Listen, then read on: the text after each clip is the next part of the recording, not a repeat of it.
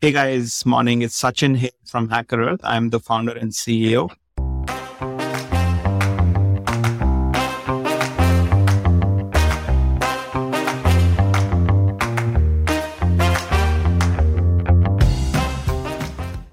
After seeing so many well funded startups implode recently, one thing is very clear. The success of a startup depends more on people rather than funds. And if your goal is to hire the best people for your organization, then this episode of the Founder Thesis podcast is a must listen. Your host, Akshay Datt, talks with Sachin Gupta, the founder of the HR tech startup HackerEarth, which is a platform powering the hiring of remote tech teams. In this fascinating conversation, Sachin talks about his roller coaster journey, which started when he became a founder pretty much straight after passing out of IIT Roorkee.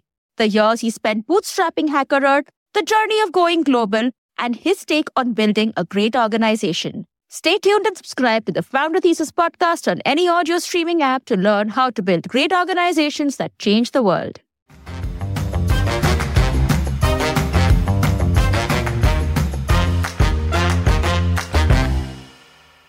So I grew up in a small town called Saharanpur. It's uh, uh, it's in Western UP, uh, very near to Dehradun. Both my parents are doctors. My brother, elder brother, is also doctor. His wife is also a doctor. So we truly are a, a family of doctors. And my wife is a doctor in philosophy or rather, you know, computer science field.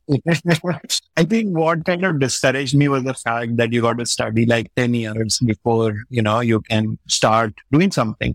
And I just didn't have that patience. Saharanpur doesn't have a very rich coaching center culture. And prior to that, I'd gone to Delhi DPS in a boarding school and I ran, ran out of that place. So I did my IIT subsequently from Roorkee. So did a bunch of things. Uh, first year, so I was just finding a footing. I started preparing for civil services in second year, did it diligently because this Roorkee had that culture of IAS. Then, you know, spoke with an IS officer in Saharanpur and he told me what the stark reality is. And he said that like one of the things he told me was even though you want to do well or you want to do good, you got to operate in the framework of the society and, you know, you'll end up doing some or the other kind of corruption. You know, even if you're not doing it, you'll be a part of it, right? So that disillusioned me. So stopped that, did some research in third year, published a couple of papers. And then I think when we were in pre-final, and I think in a pre-final year, I, I thought, okay, let's kuch karte hain. So we didn't have a clue what building a startup really means, but our education system is, well, at least at that point, designed in such a way that people would get theoretical knowledge. But I had no clue कि ये website like as simple as what is what is Gmail or what is Google when you log onto a URL. And I just felt कि यार something is off, right? I understand कि compilers पता चाहिए but you should also understand how the web works. So we said, okay, let's build something, and it's a hobby project, and we'll also get to learn how to build.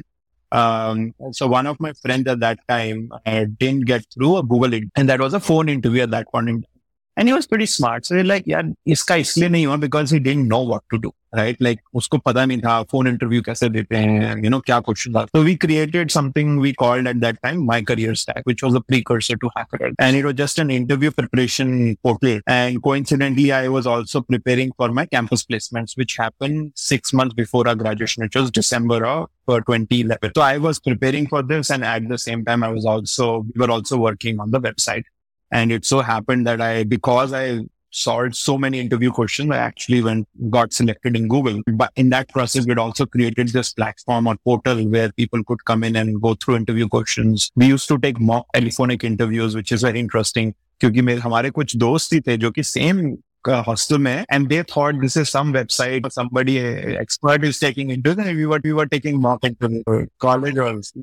So this was like a content platform, like a let's say a Quora kind of a thing or something like that. Where yeah, yeah, and not even crowdsourced. We were putting interview questions and more like a blog. Ki how it was like a blog. Okay, got it. Okay. So how did this become HackerEarth then? So uh, we launched this platform. Uh, like I told you, right? It was a hobby project. So we, lo- I learned a lot. We learned a lot in that process. I remember very clearly this was winter of 11 so college abhi apna band ho gaya tha and we were like एक महीना है so we decided कि हम घर नहीं जाएंगे so the whole of December so starting December we worked on this And February 14th is when we redid, we launched a, a redone version of My Career Stack. So tab, tab tak it was a project only, but we posted it on Y Combinator. So we said, यार इतनी मेहनत करके हमने you know, दो महीना बनाया है तो let's see कि कुछ किसी को इंटरेस्ट भी है इसमें and we posted it and we forgot it like we didn't expect कि कुछ होगा you posted it meaning you you applied at Y Combinator and this was Achha. No, at that point, Y Combinator had just started their uh, startup school. So we didn't even know about it. But Y Combinator, uh, many may not know, there is something called as news.ycombinator.com. Product hunt kind of a. Which is like link site. So Correct, correct, correct. But getting featured on news.ycombinator.com is extremely difficult because imagine all over the world people are posting links and they have a very stringent algorithm. So दो घंटे बाद ऐसे ही check कर लिया कि यार देखते हैं क्या and we were surprised to see we were on rank 16 and it just shows 30 links and we were blown away. So I think that was there've been a few life changing moments over the years. I think that was one. And then I remember we tracked it for almost 20 hours. We didn't sleep and we were taking snapshots. So from I think 16 it went to 13, then it came down, and for the first time we had like 100 people live on our site, and like yeah, kuch to banaya, right? Like there is some value in it. And that's when he said, okay, explore.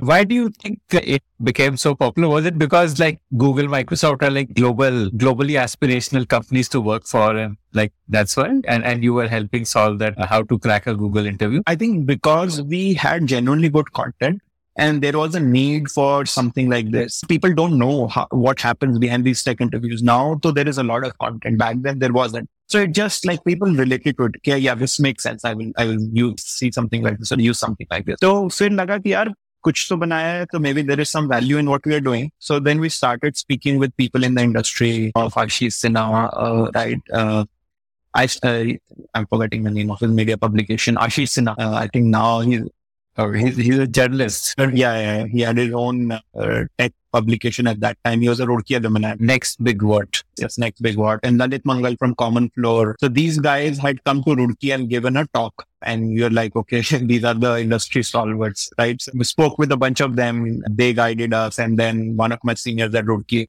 and realized the interview prep is not a big market. But everybody that we spoke with was struggling with hiring software developers. They found it hard. And because my friend had gone through this journey of applying for a role, not getting through, but still being a fit, right? If we saw that the process is broken, okay, both sides, right? Developer side pe bhi fata hua hiring side pe bhi people struggle. And I think that's what is the hook. And we being engineers, we're like, yeah, kuch to iska easy solution hai. This cannot be an unsolved problem. And that's how we kind of took the lead. February is when we launched this and we saw traction, but we graduated in July. So we didn't start off right away. I actually took a Google job and I came to Bangalore, worked here for three months, and this was the time. So we always knew ki karna hai. So it was never a question of if.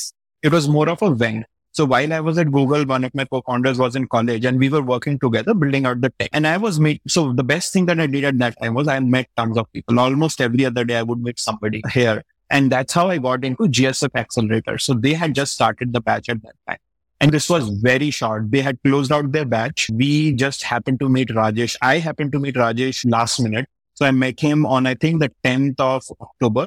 Uh, he said, sounds good. Call your co-founder. His name is Vivek. 12th, Vivek came down from Roorkee in a train, met them. 14th, we were in the accelerator program. In matter of four days, we got this opportunity. And at that point, I think it was like, yeah, we've been working on this, right? We are passionate about this problem. We're getting an opportunity of being into an accelerator program. Agar abhi nahi kara, to regret, right? So, yeah, right? So I think this was, and since then, this has been my kind of a life philosophy, which is like no regrets. So I was like, yaar, agar abhi nahi karenge, 10 saal baad. And I met a lot of people in Bangalore in just those three months who I like to call like living zombies of sort. All of these guys had these aspirations ki yaar kuch karna hai. They would complain, I want to do something but you know, I can't, I have a family. And I'm like, boss, you are living a life that you're not happy with, right? Why are you doing that?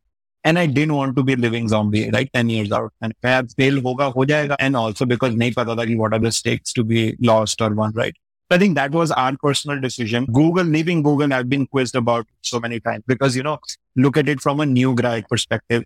You get into a job where you have a cab, you have food, and nowadays these things are given in any startup. I'm talking about 2012. It was a luxury office में खाना नहीं मिलता था मिलता भी था तो वो क्रैप होता था और पे करना पड़ता था I paid for my food in Microsoft so getting three meals a day and being fattened up like pampered was unheard of. I think the decision was only hard on the day I had to leave. So I thought about it. But then I think before that and after that, I was like, Kani milega. So let's jump in. My family, when I, why I said lucky is because my family have been like extremely lucky. I told them, and you can't, you won't believe it. A lot of people don't believe it. My father said, fine. I mean, that's it. A single line, right? And I asked him a few months. He was running his own practice. So that mindset of doing your own thing was there in him. Yeah. And then I asked him a month later, a few months later, ki, Baba, like you were so proud ki I got into Google and I was the only one in our college who got into Google at that time. So what happened? He said, I trust you. And that's why I said I'm lucky. Like he said, if you want to do this, then you must be taking the right decision. और अगर कुछ workout नहीं हुआ तो हम तो हैं did GSF accelerator also give a check like what was the model yes yes so this is for just setting up the entity so GSF would only be able to put in money after we set up the entity so the ROC requires you to like put in you know a lakh of rupees but GSF uh, funded us with 15 lakh at that time imagine I mean you know what the funding scene is today. It must have seemed like a lot. No, but at that time, for a bunch of like fresh graduates getting 15 lakhs, no no strings attached almost like would have felt amazing. Yeah. It was life changing so uh, then what? So so you started building it out from the perspective of helping employers and like like you knew employers will pay for it or like what was the business model? We actually uh, never picked a side. So even today, HackerEarth has a B2C side, which is focusing developers, and then it is a B2B side, which is focusing employers. So we kind of, in fact, we, the early product was very user focused. So we would build this place where people could come in and solve coding questions, participate in competitions. And slowly we started getting employers by the way, this wasn't with foresight. It was just we chose that, but I think it was a very good thing because it helped us build that credibility. Like I remember our first major customer who posted a public uh, contest was Adobe. And uh, at that time we got Adobe like, and this is, we're just starting off. We like nobody has Hacker. Uh, so that kind of helped us. But uh, we were also very clear from day one that developers to put charge We are developers ourselves? We knew how nowadays developers are very different when they graduate. They have like packages. But being in Roorkee and growing through that, we knew that we won't charge developers. So hence we wanted to figure out a model which where we would charge the employers, which we discovered a year later. We didn't do it right. So what did you do uh, once you entered GSF? Tell me that journey till the Adobe, the first paying customer came in. What was that zero to one journey? So uh, luckily, because we had worked on the product from you know that year 2012 up until October when we officially started, we weren't starting from zero. We already had a product of sorts what was the product? Like you had like a blog with interview advice so then what was the next version of the product? Yeah so the next version of that was ki theek hai content hai but now if somebody wants to solve a problem right a coding question what do they do? So that's where we built out an, uh, a browser based IDE ki aap aao browser mein you write code there and the code would be automatically evaluated so that way you could read and practice in real time okay? So that a, a browser based IDE what is I- id is where you write code so typically people write code in their systems, right? And development environment, I guess IDE stands for that. Okay. Yes. Integrated development environment. So, so yeah, a development environment in the browser. And again, it was fairly revolutionary for at that time because abito a lot of things happen on the cloud. Back then it wasn't the case. So build that piece of technology. And what we built out was this platform where we started conducting online coding contests. So we be coming from Roorkee and being from college, right? We had that network. So we reached out to various IITs and we said, Hey, we are hosting this contest. Would you participate? And we, uh, so like a hackathon, basically, like what? Like hackathons, correct. And we became this place where top developers would come in and show off and win these contests and we had leaderboard and they would show up. So this was our community side of the product that we were building out. In GSF, we kind of figured out what would be our monetization strategy. And it was very clear, you know, it has to be on the employer side. And two things kind of came out. One was this technology that we had built, you know, which with which we're conducting these hackathons. This can be used in a way by a company to to screen candidates. So imagine a hackathon is an open contest, right? Now you do it in a closed environment where you're sending a test to a candidate and they take up the test. Actually, those tests used to happen in hack in our during our days as well. But they were happening on pen and paper or they were happening over like you would send an exercise, people would take it up. So we wanted to automate that process because it was a very bad experience for both the candidates as well as for the employer. So that's the B2B product that we started building and the core technology was the same, but building out an interface for a recruiter, building out an interface for a hiring manager. So I remember we took about a year and in hindsight, again, we were very slow. And these days, uh, companies raise a lot more and are very quick in building it out. But we had just two, two interns and one was my co-founder Vivek and I, four of us coding on the platform from uh, 2012 October to I think September 2030. So built it out, did a few pilots, closed pilot, and then eventually launched it in, in that month in 2030. And so there, then you are not just providing the IDE as a technology, but then you're also providing outreach, right? Because you need to make sure that there are enough good quality people who give the, uh, so, so how did you do that at scale? I mean, doing it for a one-off project, uh, I can understand you would have used your network, but how did you make that as a scalable asset for the business like that talent pool, high quality talent pool? Yes. So did a lot of things in the first three, four years. We would conduct these inter IIT contests. We had, we started putting out practice content on the website, started reaching out to student talent and it was very natural for us to get the student talent because we were very familiar with the psychology of what a student goes through. We started uh, this series called Code Monk, where we curated content. If you go through these 10 things, then you're prepared for your interview. Uh, we would conduct obviously contests with uh, employers. So brand, like, brand names like Adobe, Amazon were huge and they got us a lot of validation. But I think a combination of conducting these hackathons in different forums, like I said, inter IIT, we, the other thing that we did was we gave our platform free of cost to students and said, go conduct your own thing. You know, you have a coding club, go conduct a coding contest. Seniors would teach juniors. They, a lot of colleges have technical fests, right? So in technical fest, there would always be a coding competition, which was earlier happening on their own machines and their own systems. We help them take it online. But I want to put it out for other listeners out there and anybody who's trying to build out a community. You do so many things which don't scale in the early days. And it only over a period of time, you see things stacking up.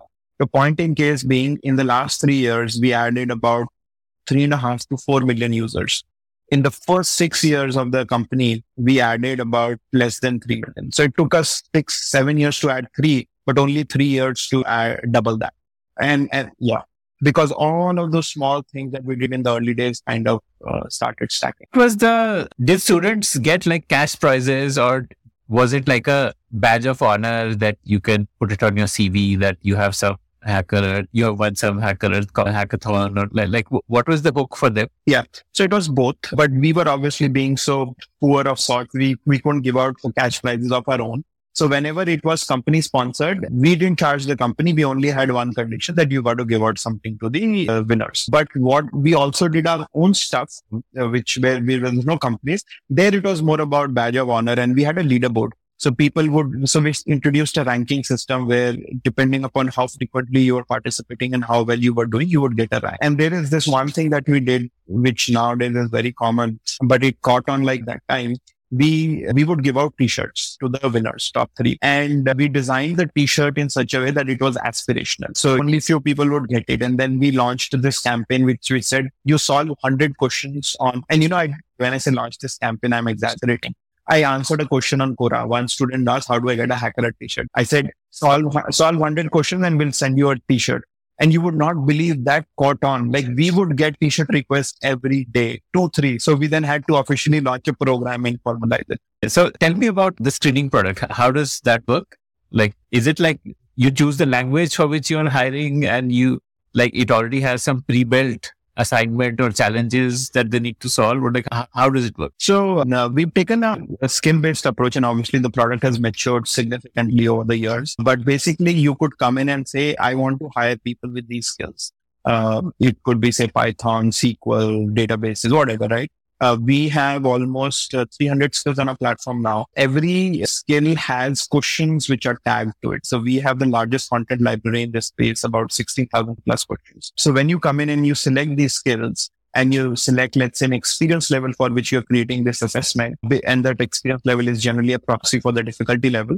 the system will automatically pick questions which are tagged to these skills and that difficulty level and generate an assessment for you. This is, so when you say questions, are these like multiple choice questions or are these like you talked about how you created a browser based IDE? It's the coding assignment. I mean, we have multiple choice questions as well, but the core IP of the product is that there are coding assignments. So people actually have to write code, which is then evaluated in real time and then we not only check for correctness of the code, but we also check for efficiency and how accurate or, or how well it is. How, how do you do all that? Like efficiency and so on? Like, so there is a concept in software development called unit testing, where you test a piece of code.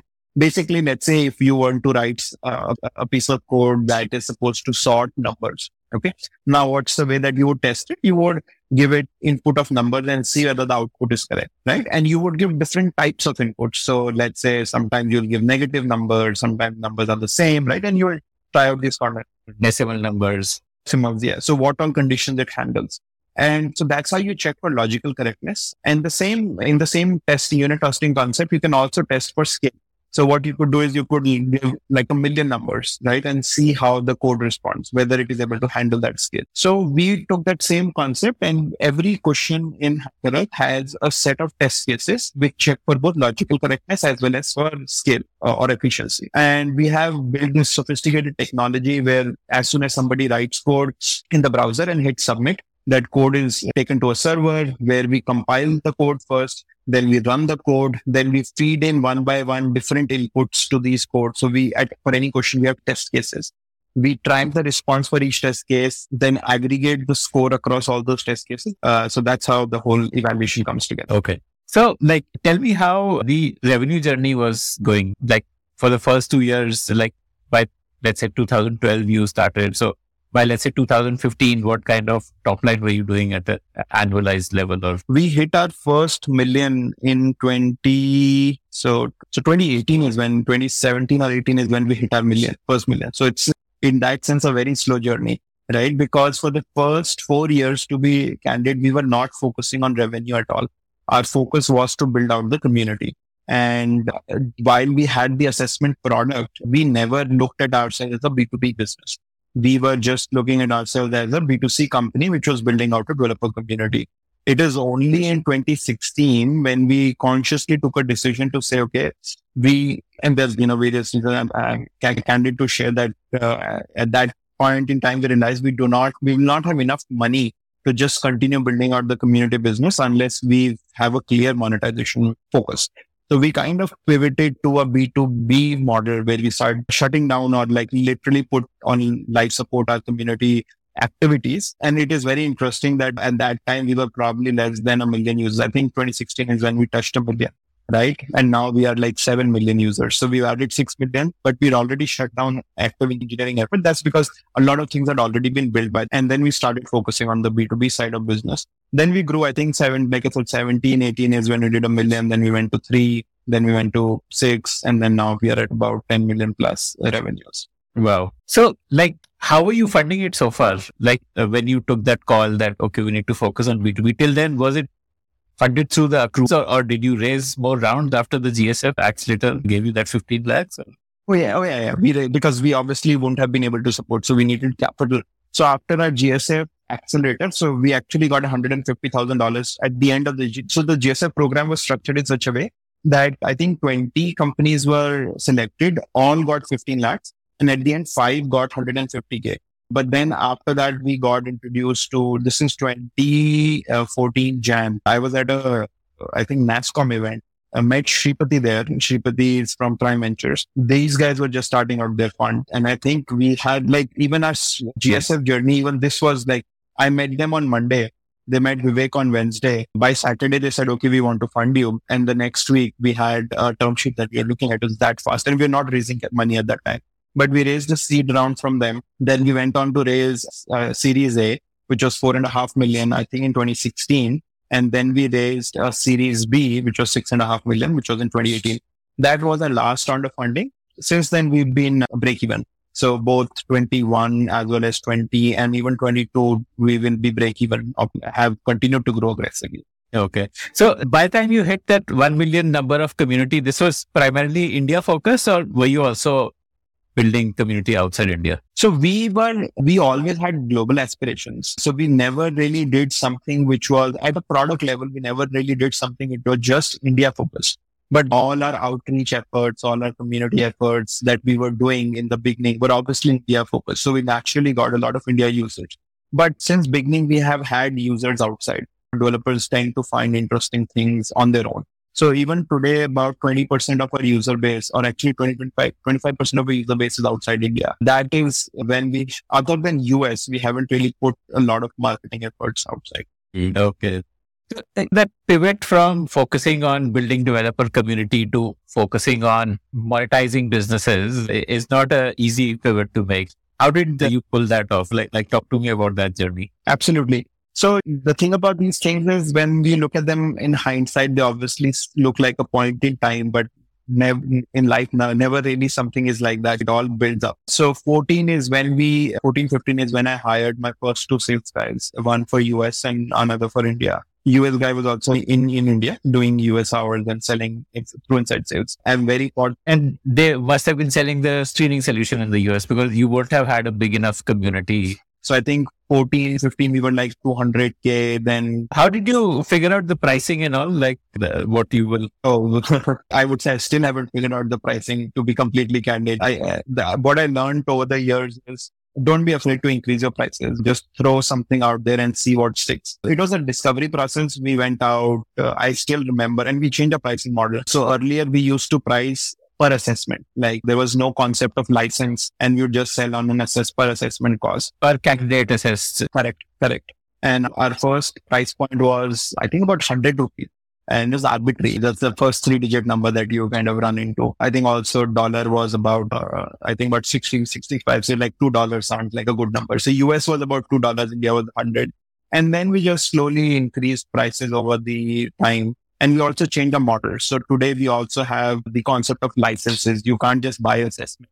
You also have to buy hiring manager and recruiter licenses. And the unit price in India has gone up to almost like 300. The uh, unit price in US has gone up to $10. So, uh, you know. so why bring in friction of license fees? Like you would want a company to have a lot of assessments happening through it, right? So, so why charge them for each person who comes on? Like maybe a, a, company should be able to add every team manager to the platform and tell them you run assessments for people that you're interviewing. So like, why bring that in the list?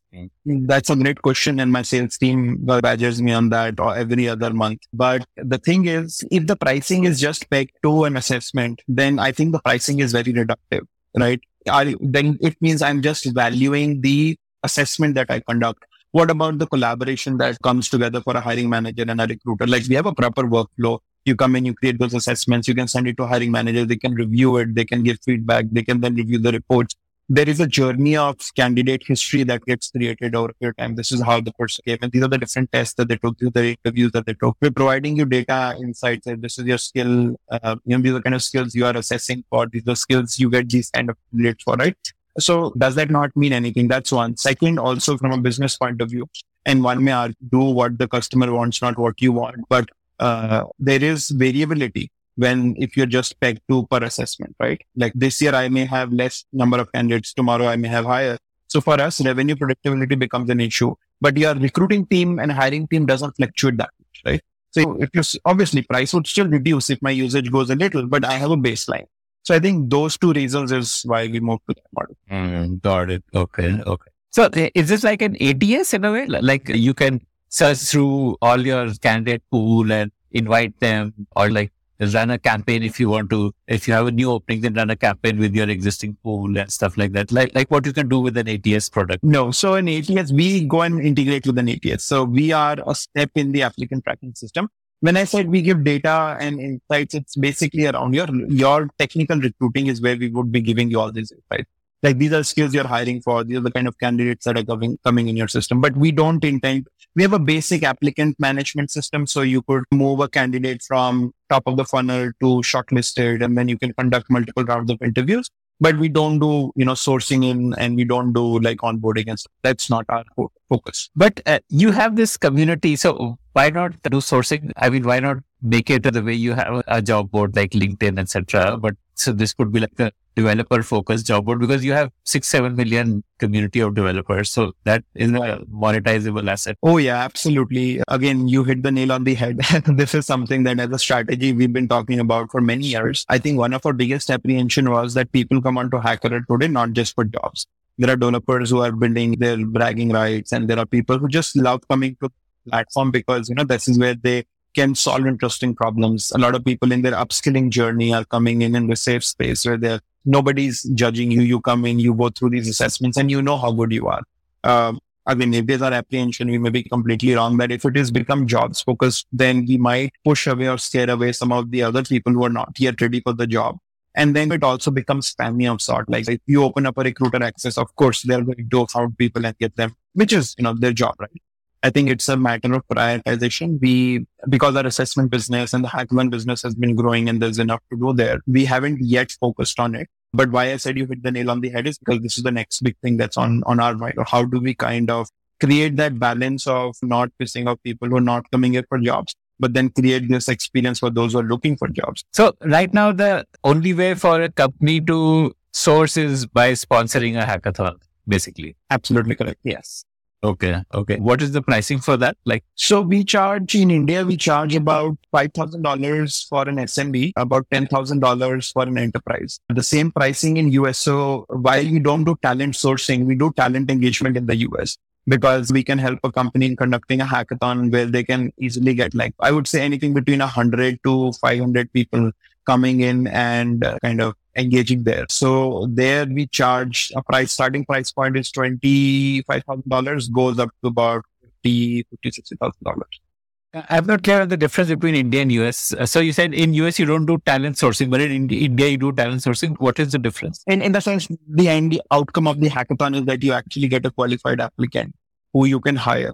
But the outcome of hackathons that we conduct in the US is typically people who are just engaging with your brand right? We don't uh, commit on hiring because we haven't really built out the job seeker community there yet. So right now, all our hackathons in the US are talent engagement focused. Okay, okay. So, so the company gets the data of people who are good developers, and then their recruiters could call them up and pitch an opportunity. Yeah. They could do whatever they want to do. Sometimes companies also want to evangelize the technology like here's my API built on top of it, those kind of things. So, so, we don't really care what you do with the talent, but we don't commit that they will be job seekers. Right. Okay. Got it. And in India, when there's a hackathon, then there's very clearly a job attached to it. Like, like everyone participating in the hackathon knows that if I do well, I'll get a job offer. That's correct. Sometimes just like branding in front of college students. So like we work with multiple large enterprises who conduct these hackathons at a regular cadence. And this is how they take their message, their brand to the universities. Okay, okay, okay. Like employer branding kind of a initiative. That's correct. So in India, hackathons, you have some sort of a success fee model also. Like if they get a qualified lead, like qualified lead means somebody who they can offer or somebody who accepts the offer. Like what is so qualified lead is somebody who has cleared the assessment uh, and demonstrated that they have the skill and they have expressed interest in that opportunity. Now, whether they get an offer or they accept an offer is not something that we can control. We don't want to go down that path. Yeah, absolutely. Uh, there's too much risk in that. Mm. Yeah. And then we can't control it, right? Otherwise, then have an army of recruiters uh, in hacker. Yeah. Yeah, right. Yeah, yeah, yeah. Okay. So how do you market the hackathons? Like, like, is it only like you publish on your landing page and so on, or you do email campaigns, or do you also publish on other sites like say LinkedIn or whatever? Or so hackerearth.com slash challenges is where all our hackathons are listed. Obviously, everything goes there, and we have our user base. So we do email based targeting. But we were just going through the data the other day. More than half of the tra- users that end up participating come in organically. Organically meaning they know about that we have these things going on HackerEarth. So they would come in and check it out. We also leverage different social platforms, not LinkedIn for some reason, Facebook, Twitter, team has tried Reddit and Snapchat as well. But, you know, mostly Facebook is what gives us that, uh, uh, you know, benefit. We don't do a lot of paid spends there. For certain skills, we have a lot of people. For certain skills, we don't. So wherever we see less less skilled people for that particular technology, we will leverage these social channels a little bit more than what we would do otherwise. But the goal is always to acquire users from external sources in a way that those users can be reused. So we would not do a camp. We would leverage a campaign, but the idea is to get these users otherwise for other activities. Yeah. Okay. Okay. Tell me about the uh, organization today. So now today you're like a $10 million ARR company. How big is your headcount and how many people do sales, how many in product and so on? And, and like, what were your learnings of building up the organization? 180 people and then I think 20, 20, 25 odd interns. And that's a culture that we've had from day one. Like interns push a lot of things, move a lot of needle at Hacker. So about 30, 30 odd interns at any given point in the last two, three years. Engineering team is about 50 people. Sales, India sales is about 30. US sales, which includes our inside sales is another 30, but quota carrying reps are only five. So we've been very efficient in our quota carrying reps. The rest is all outbound marketing, demand gen, uh, like emails and cold calling. Uh, and then marketing is about 20 split between B2B marketing and B2C marketing. Um, then the functions and the rest. Uh, so I think uh, team building. Yeah, you talk, you asked me about team building. What has worked or what I've learned over the years is, and I think this is something that everybody would say, hiring the right people at the top level is like managers and your your senior managers and managers. Getting that right is very critical very critical. While we all in startups spoke about building out a flat hierarchy and things i don't i'm of the school of thought they can't be a completely flat hierarchy because people early in their career don't know everything, right? They got to be mentored. They got to be, that naturally leads to some kind of hierarchy. And I don't associate hierarchy with power struggle, right? Let's keep that aside for a moment. So getting the top level management is very right. You know, when we were 30, even 50 and then even 100, I found it easier to propagate my vision as the CEO, right? This is what the company's after. This is what we're doing. All hands would have like 100% attendance, right? Now, COVID also has contributed to it. We are now remote, right? It's become harder. So your second level management becomes the amplifiers they emulate, if they emulate your core values as a company, below them kind of emulate it as well. And it's a trickle down effect. So getting those people is very, those your VPs right is important. And how do you get that right? Like, I mean, you, you have to get it right, but tell me how to get it right. That's more valuable. Yeah. So, uh, right. Absolutely. So there is again, no rocket science to it. So first is to accept that you will never get a perfect fit. I haven't been in a situation where in the leadership role, I've got the perfect candidate everybody has their strengths and their weaknesses. And you need to figure out as a manager, and this is very personal, right? Some people are great at micromanaging.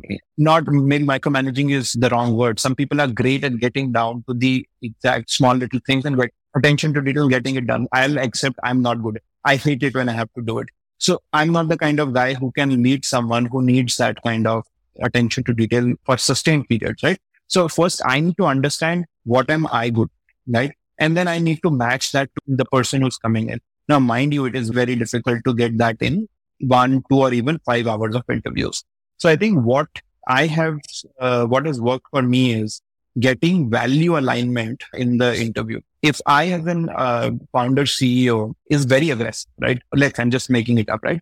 And I don't see the same aggression kind of panning it out in the other person, then there is there's no value alignment. Another thing that I look out for is like we build the culture of the company. I'm very proud of it in a way. We are very respectful of everybody who's in the company, right? Doesn't matter which level you are. And you'll see it, right? Like some people have grown the ranks in an organization where they're very used to power, uh, you know, authority and power, which they would not get here. So if I sense that I would not go ahead with the person because I know they would come in and fail.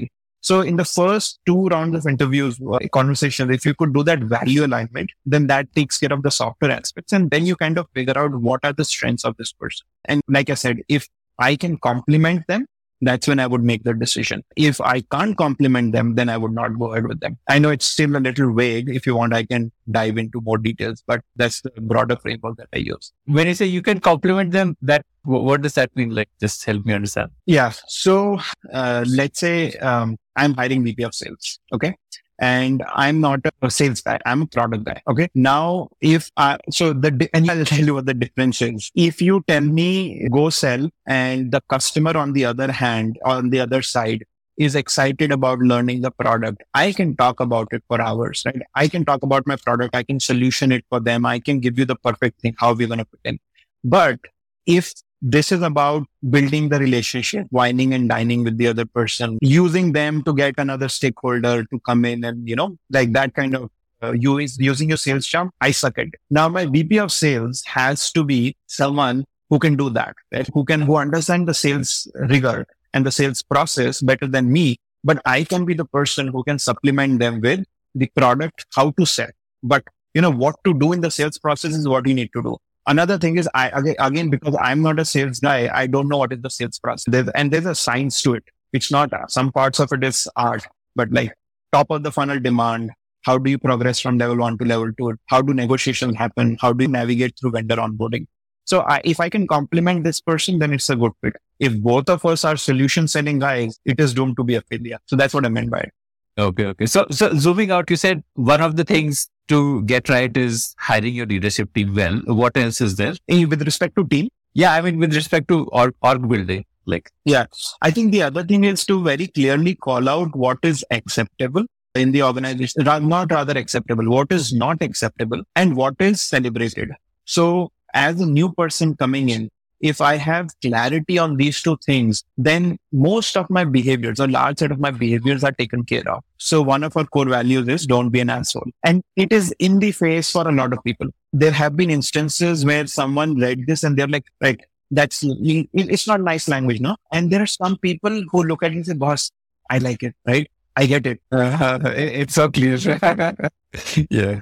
Exactly. So, so that's the value alignment I'm talking about. If my VP feel uncomfortable because my values don't be an asshole, big red alert, right? So, so very clearly we are saying that if you are an asshole, you will be called out. Now, this can empower some people or it can scare some people because somebody can say, boss, I can make my people shine, right? Because now I have this complete alignment with the org. Some people like, boss, I can't play politics here. So not what is not right is very clearly called out. And then what is celebrated? I mean, I mean, there are other values as well, right? Like one is disagree, but disagree and commit. So, and it's, I'm not saying we invented these things. It's out there, right? We just adopted what is good, but it tells people that moving forward is more important than getting what is right? But also calling out what is separate, what is celebrated. So we tend to focus too much on the end results, which I also come from a school of thought. After a point in time, effort doesn't count. It is what you deliver. But there are other things that you can celebrate, which is are people collaborating well together? If, if someone is a good person who's there to help you out, are you calling it out? And when you systematically celebrate these things, people see it. And that's where they realize, okay, this is what the organization is. So I think that's the other thing is very important. What is not acceptable and what is celebrated. Calling those two out is important. Yeah. How does the celebration happen? Tell me about that. Like how you execute that. Like you have like your HR team, which is like keeping an eye out and sending an announcement or something? Or like, how does that happen? Like, so we were very unstructured in that and it kind of worked when we were up till 50 people.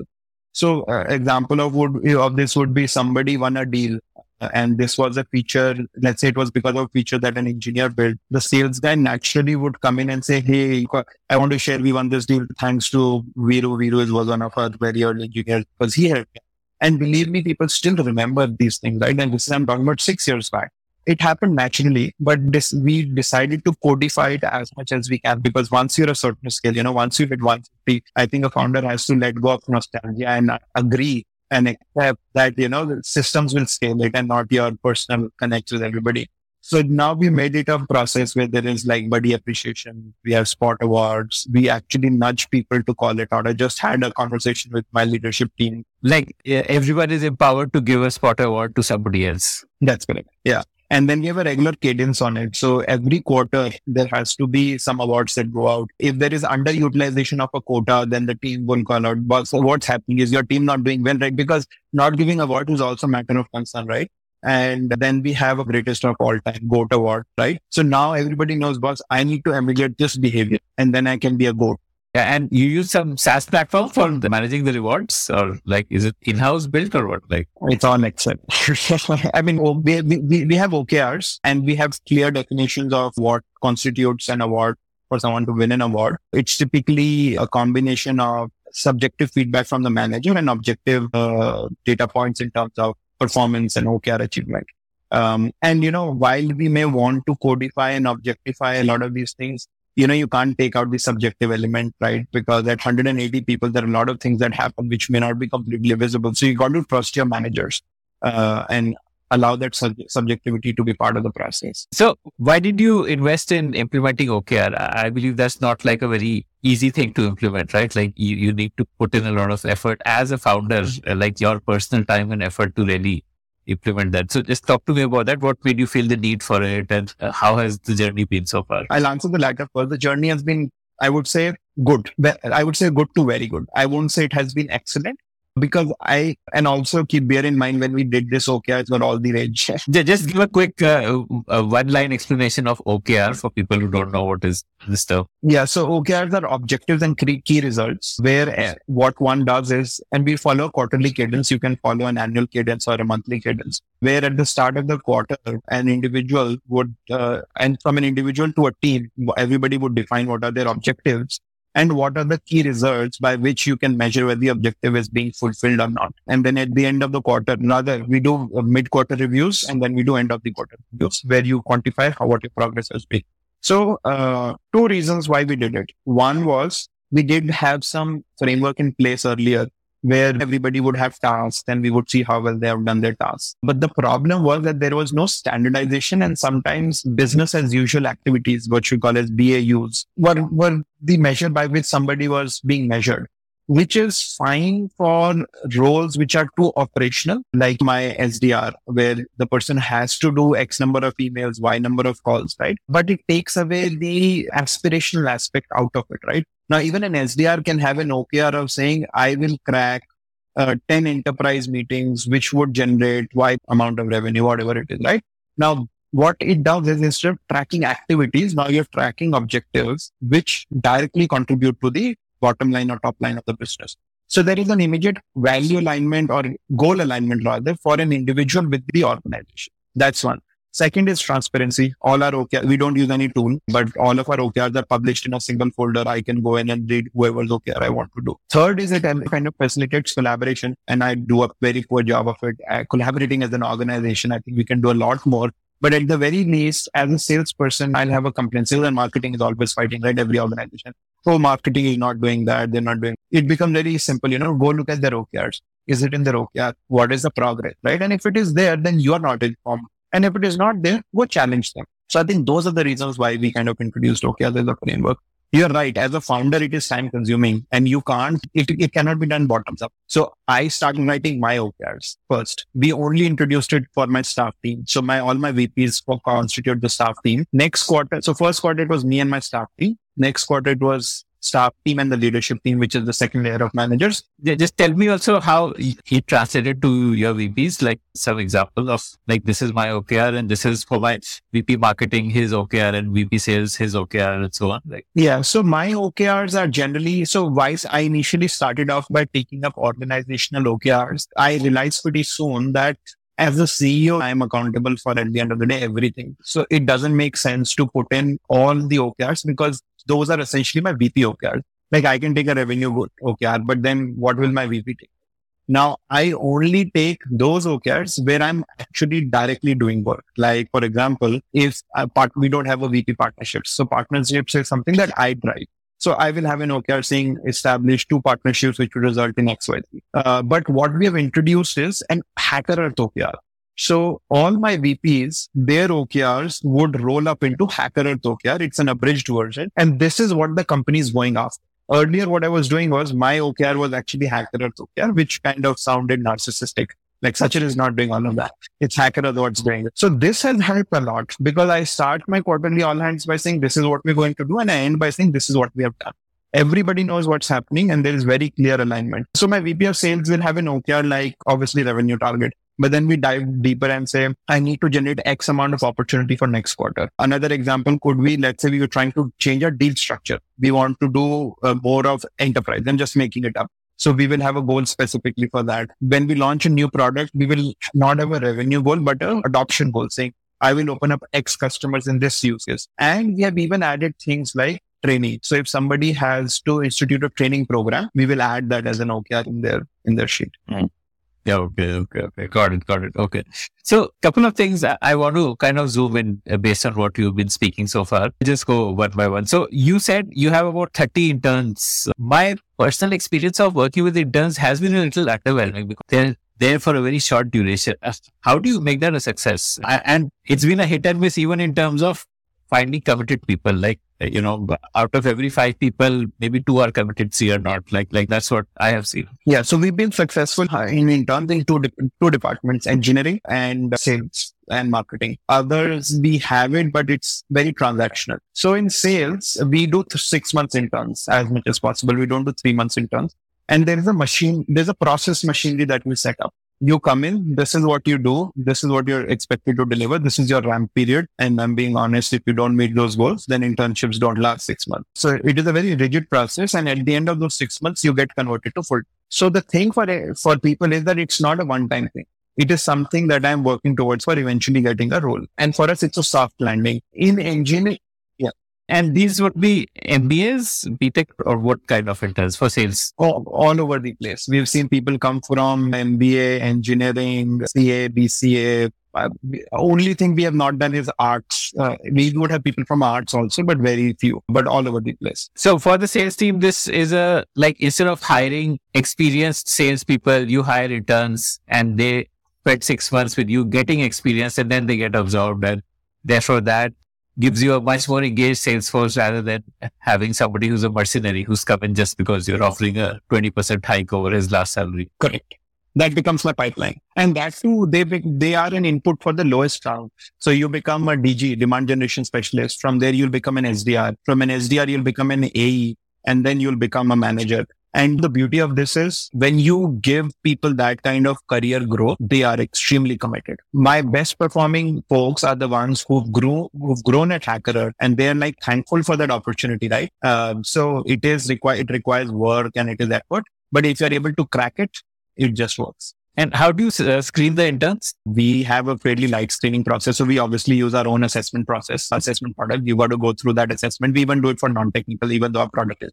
Your assessment? Yes. Okay. They do a tech assessment. No, they do a non-tech assessment. So we'll have like, you know, uh, grammar questions, reading and writing comprehension, those kind of things. And then we do an interview and we give them an assignment. So while our assessments are what the whole assessment is a philosophy and it's less, the philosophy comes from the perspective that I very strongly believe interviews are a hit or a miss. I mean, I've had bad days, right? Where I have interviewed someone and said, boss, he will not work out. And I've been proven wrong enough number of times and I've been proven right also.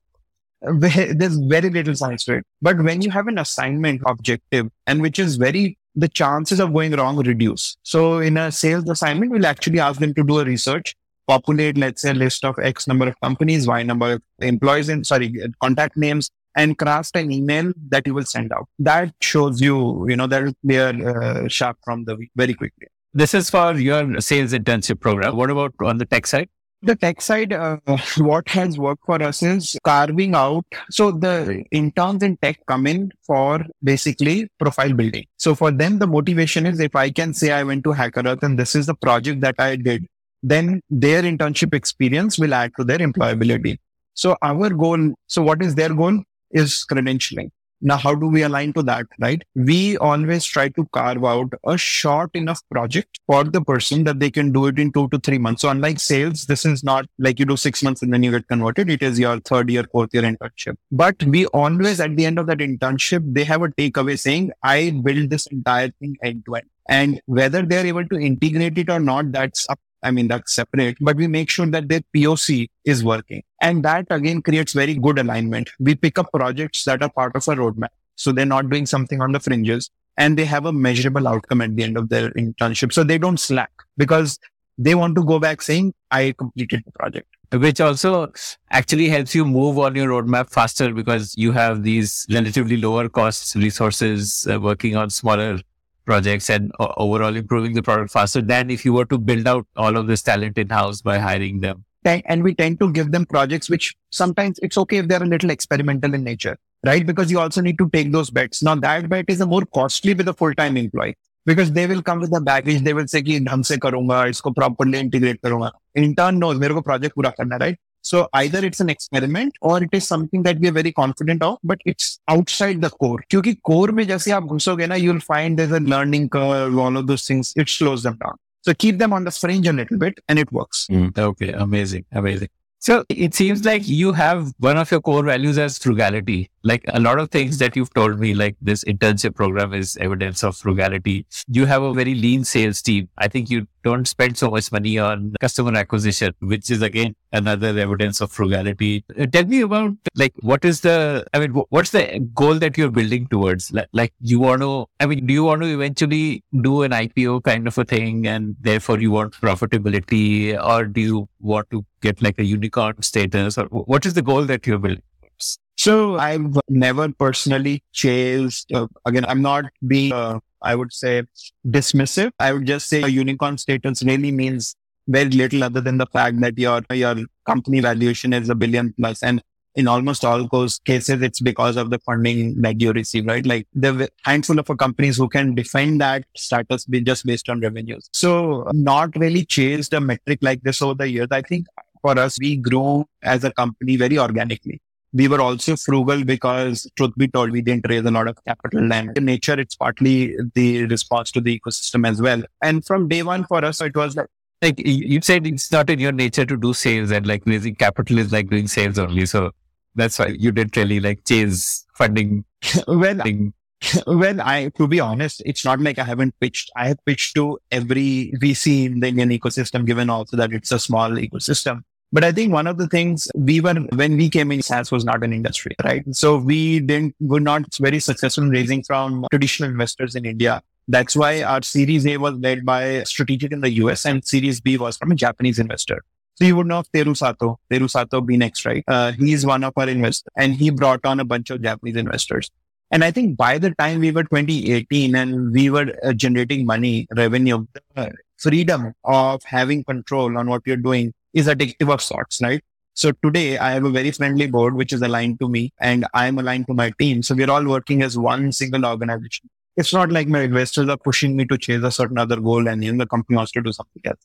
And I think since 2018, since we've been net positive and growing, we're like, boss, why do we need it? Right. So also because we're trying to build a strong business, right? I don't know whether the market in the, in, the, in which we exist can, there can be an IPO. Maybe things change. Maybe we diversify a couple of years out and it becomes a larger, a much larger play. But I do know that there is a problem that we're solving. My goal is set on how do we go from 10 to 20 to 40 to 60 and, or maybe 40 to 70 or 80 and from then, at that point in time, we'll see what opportunity comes. I'm being very candid. I haven't put a goal of an IPO in 2026 or an acquisition in 2027. About building honest to God, good business, solving customer problem, sustainably growing. I'm very proud of the fact we have not had a single layoff in the last 10 years. Not a single instance. That's because we've been very conscious about how we build, how we grow. So I think these are values. It's just a different way of building business. I don't come a lot, a lot of companies like this, but you know, I have peers who have gone through a similar journey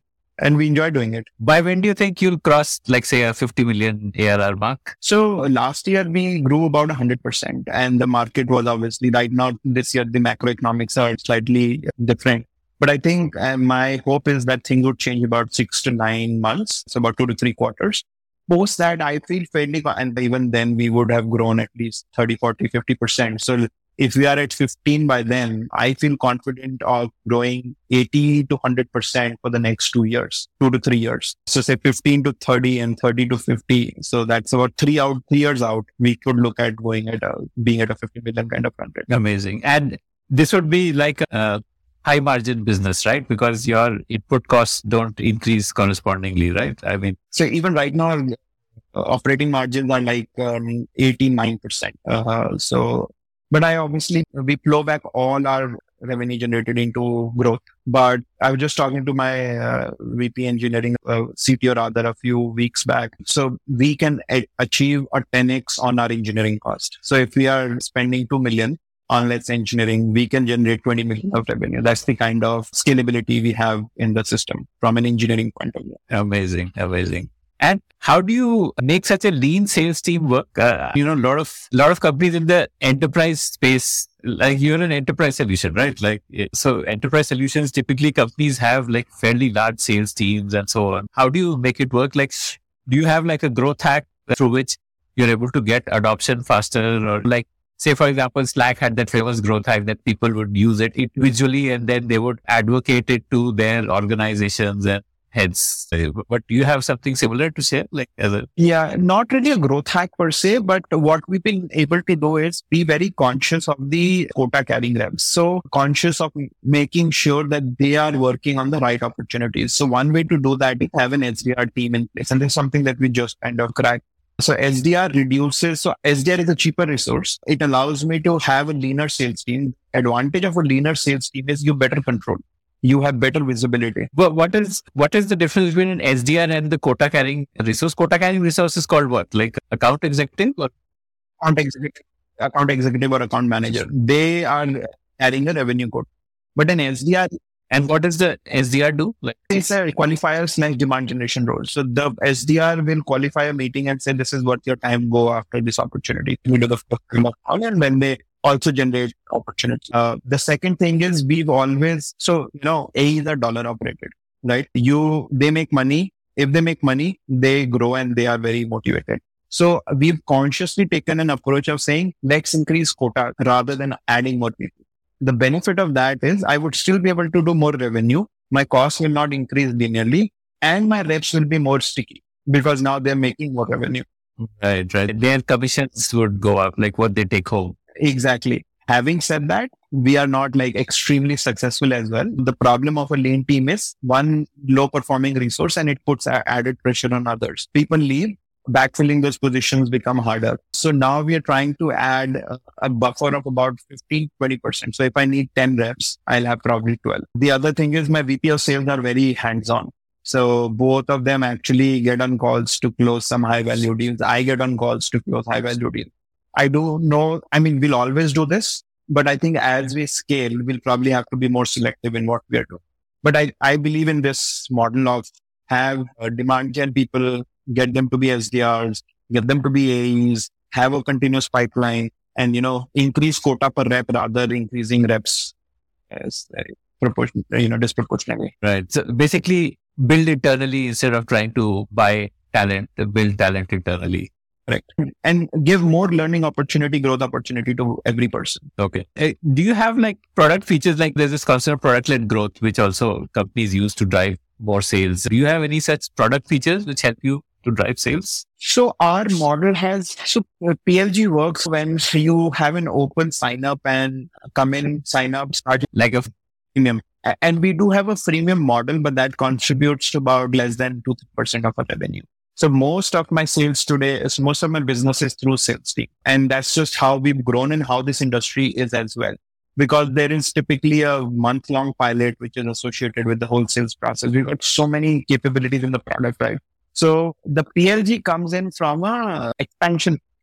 So once we have an account, then we can push, we do push them different capabilities and that leads to expansion. One of the ways in which we expand is we initially started off with a assessment slash screening product. Today we have a interviewing product as well.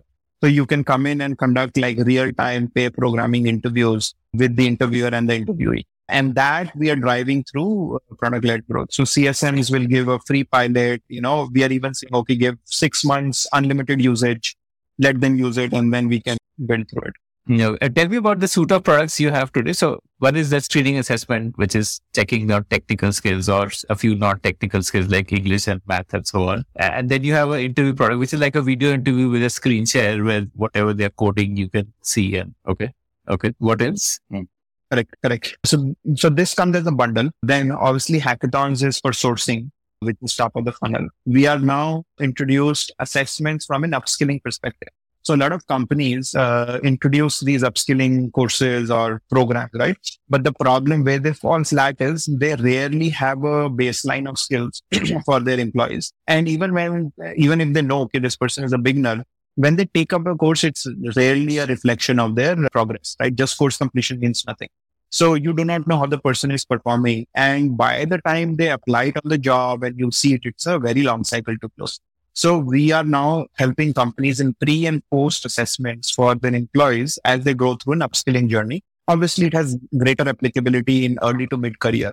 So a large, uh, I would say a big four consulting firm has like a goal of one of our customers, goal of 5,000 fresh grads, but they are willing to hire people who are raw and they want to put them through training. So that's where assessments from an upskill come in. And very recently, we've introduced a new solution. So now, you know, we are at a stage where we are slowly branching out into adjacencies and expanding the pool of offerings where we are providing interview as a service. So you use our assessments, which is completely automated, but you still got to do interviews. A lot of growing companies don't have enough bandwidth to do interviews. So we leverage, we'll leverage our own community, identify SMEs or subject matter experts and get them to interview for you in a standardized and scalable way. Okay. This would be a technical interview. Like, like how would an external party do like a soft skills or a culture fit those elements? We don't do soft and culture. It's all technical interview. The beauty of tech roles is if you have five interviews, like Google in my time had five, only one was an HR round and that was a formality. because your aptitude or your soft skills can be discovered in the tech interview itself. You need certain soft skills, like if you're stuck, will you speak up? Uh, how do you collaborate, right? So you can figure these things out during a. Okay. So, so in this outsource interview model, you are also sending back some scores on soft skills in addition to the scores on tech skills. Like problem solving skills from a point of view, are they able to break down a large problem into small problems? Are, do they ask clarifying questions when stuck with something? Do they communicate in the sense people tend to have solutions in their mind and they start working on things right away. But in software engineering, extremely important to talk about the architecture, talk about why, how you're going to do it. Because, you know, if some, you're wrong, somebody else can kind of, or if you're doing it in an efficient manner, somebody can point out. So those can be tracked in an interview. Okay. And you have a playbook for the interviewers that this is how you do it or like? Yes. So typically it would be problem solving skills, then low level design and high level design has to be covered in an hour. And we even tell these are the kind of questions that you should be asking. But obviously we let interviewers come with their own creativity as Mm, okay. And what margin do you get on this this interview? Which is a low mar- this is a low margin business because obviously human service. So yeah, yeah. So I think uh, we still very very early days for us. So we're still kind of figuring it. I think we can uh, our mar I wouldn't say net our gross margins can be about thirty to forty percent in the whole thing, and we'll have to figure out what's the sales cost to really see. Uh, I mean that's the operating margin. If we include sales and marketing, then while the time it out it could be low but we are looking at it as a way for us to you know drive more stickiness in the business uh, and also give a whole suite of solutions. So at scale this could be uh, it could be a high margin business okay. So eh, like i want to zoom out more and understand the landscape. For a customer who are people competing for his wallet i'll give you some names that i think would be in that set tell me what you think of them. Like there are these assessment platforms like say your Mettl, iMocha. These are two names I know of. Then you have job boards, LinkedIn, Naukri, etc. and so on. And then maybe GitHub also, I believe, has like a job posting functionality in it. So, so just tell me like what you see as your competitors. Yeah we rarely compete with a, a, a, pure sourcing platform like a LinkedIn or Naukri or whoever else because so is a very large landscape and we are only taking away a, a piece of their wallet, right? We will never, I won't say never, never say never, but I don't think we'll replace a Naukri, right? Not just tech, it has other things as well. Okay.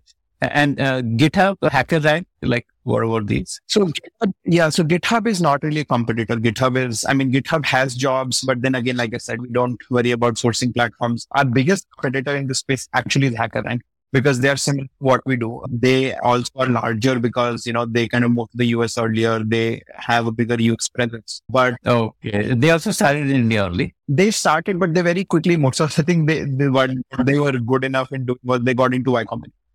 And we also applied to after that, but then YC doesn't take competing companies, uh, uh, you know, in short duration. So, and it was a margin of three, six months, whatever. So they moved to the US far early, uh, and there a lot of the businesses in the US. But we, in this space, there are like three, four players. There's another called Codility, uh, and then there's HackerRank. And like I said, you know, the product is very strong. So they're in the top two. And then our, market is big enough for a couple of kind of coexist. So my last question to you, what is your advice for aspiring founders who have not yet taken the plunge but want to? So not just one thing, but you know, multiple things. One is understand that it is so what has happened is the recent growth in funding and all the news it's made, which is good actually, which has made entrepreneurship very lucrative. But at the end of the day, entrepreneurship is very, very hard and uh, there is no overnight success even though we read those stories, and even if there is an overnight success, that's an anomaly. The rule is the slog. You got to work hard. And one needs to understand that while there is a lot of glamour, there's a lot of pride in being the CEO and a founder. There's a lot of grind. So you got to be really understand that people with systems, hard work, character are the ones who would succeed. So keep that in mind. The second thing is very important to understand. There are two ways to build a business. One is venture led. The other is a lifestyle business. So know what you're going in for don't start a lifestyle business and then aspire for venture funding or build a venture like raise tons of capital and then struggle in you know because you have this pressure so that you should not get into that odd place and the difference between these two would be the market size you are chasing. Like, I mean, there are lifestyle businesses in large markets as well, uh, for a point being Zoho. But, you know, those, gro- so growth there happens over a period of time, right? And it is hard, right? Like, particularly competing against venture funded companies. So I think now we've reached a point where you cannot afford to grow in five years, right? If it's a big market, because somebody will raise capital and, and just go after it. So maybe your point is right. Your market is big enough for you to succeed when you got you got to raise money. So know that, right? And if you are aware, if you want to build a venture funded company, which is you, if that is what you want to do, go after a big market. Do not go after a small market and expect VC money. Culture of the company that you build is extremely important. And it's kind of funny that a good culture will not, does not mean a successful company. Like there are, I've seen companies with bad cultures also succeeding and great culture that's not succeeding. So there are almost like two tracks. So don't forget that as a founder CEO. And that brings us to the end of this conversation. I want to ask you for a favor now. Did you like listening to this show? I'd love to hear your feedback about it. Do you have your own startup ideas? I'd love to hear them. Do you have questions for any of the guests that you heard about in this show? I'd love to get your questions and pass them on to the guests. Write to me at ad at thepodium.in. That's ad at thepodium dot in.